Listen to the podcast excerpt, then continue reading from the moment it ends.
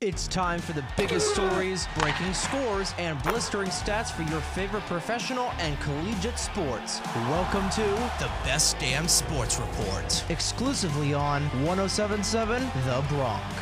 Welcome to another edition of the Best Damn Sports Report. I am your host, Jared Brito. The Best Damn Sports Report is underwritten by B2 Bistro and Bar, with locations in Bayville, North Brunswick, Point Pleasant, Red Bank, Toms River, and in West Reading, PA. Starting off with the NBA, Dallas Mavericks superstar Luka Doncic dominated the Detroit Pistons in his first game back from dealing with an ankle injury. Luka dropped 53 points to add to his NBA leading fourth 50 point game of the season. Doncic laughed and cracked a smile after exchanging words with Pistons assistant coach Jerome Allen in the final seconds of the game. The Mavs defeated Detroit 111 to 105. Luka now joins the elite company of James Harden, Kobe Bryant, and Michael Jordan as the fourth player in the last 50 years to have four 50 point games before the month of February. Staying with the NBA, the Lakers guard Russell Westbrook is putting his name in the history books. He surpassed Hall of Famer Gary Payton on the all time assists list. Westbrook. He got O'Neale to lean, sets it up. Bryant puts it down and a foul. Russell Westbrook has just moved into 10th place. That was the Yes Network's Ian Eagle's call of Westbrook's 8,972nd assist. Westbrook is now a part of the top 10 in career assists. Jumping over to the NFL.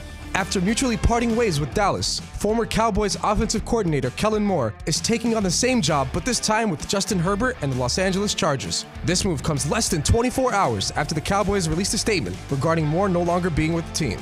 During his time as the offensive coordinator for Dallas, Moore ranked second in points and yards per game. Wrapping things up with the NFL, it is being reported that San Francisco 49ers quarterback Brock Purdy suffered a torn UCL in his right elbow that will sideline him for six months. Purdy suffered this injury after taking a big hit by Eagles pass rusher Haason Reddick. Josh Johnson entered the game, but Purdy had no choice but to re-enter the game after Johnson was ruled out with a concussion. The Eagles destroyed the 49ers 31 7. Purdy is seeking additional medical opinions about whether he needs surgery, though the 49ers are recommending he has it. The Best Damn Sports Report is underwritten by B2 Bistro and Bar, where fresh local meets casual cool. For more information and to view their menu, visit b2bistro.com. For the Best Damn Sports support on 1077 The Bronx, I'm Jared Brito.